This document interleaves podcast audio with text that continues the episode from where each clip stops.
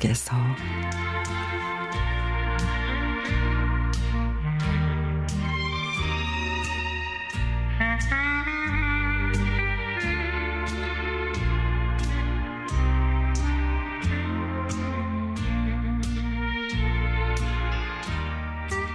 양쪽 산자락을 가로 걸치면 거미줄을 칠 수 있다고 해서 생긴 이름 거뭇골.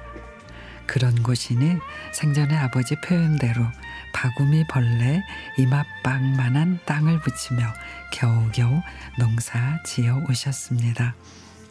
개 주둥이에 묻은 등겨라도 털어서 끼니 때울 무진 세월을 겪어내시며 그토록 가난할 수밖에 없었던 이유는 할아버지로부터 물려받은 게 그것뿐이기 때문이었습니다. 하지만 아버지는 마을에서 가장 부지런하셨습니다. 뭐라든지 사람이 손을 놀리면 안 돼. 봐라. 허수애비도 저렇게 재구시를 하지 않니? 우리가 남의 돈 안 빌리고 살게 된 것은 그런 아버지의 일 욕심 덕분이었습니다.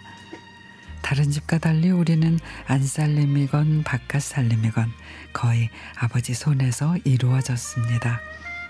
쌀한 줌을 장에 내는 것도 양말 한 켤레 사들이는 것도 다 아버지 소관이었습니다.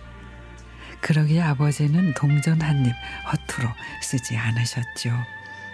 개도 돈을 물고 있으면 멍생원 대우받는 세상이라 열심히 살란 뜻이다. 들과 산에 무엇이 되었든 쓸데 있다 싶으면 들여오시는 아버지. 그러니 집안은 늘 온갖 잡동사니로 가득하지만 어느 것 하나 흐트러짐 없이 잘 정리해 두십니다.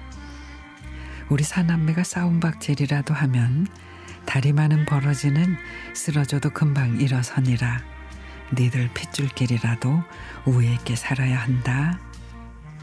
가을에는 놀아도 들에 나가 놀라시던 아버지.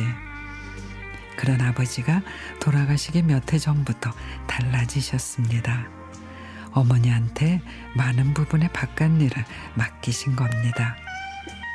어머니가 어지간한 일을 막힘없이 뒷감당해낼 능력을 갖추신 건 아마 말년에 아버지의 그런 채비 때문이었겠지요.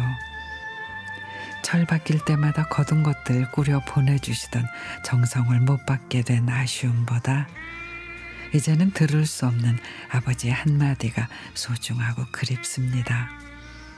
새해 농사가 시작되는 봄, 부지런한 아버지는 하늘 위의 그 땅에서도 흙냄새가 좋다 하시며 먼동 앞세워 들에 나서셨을 것 같습니다.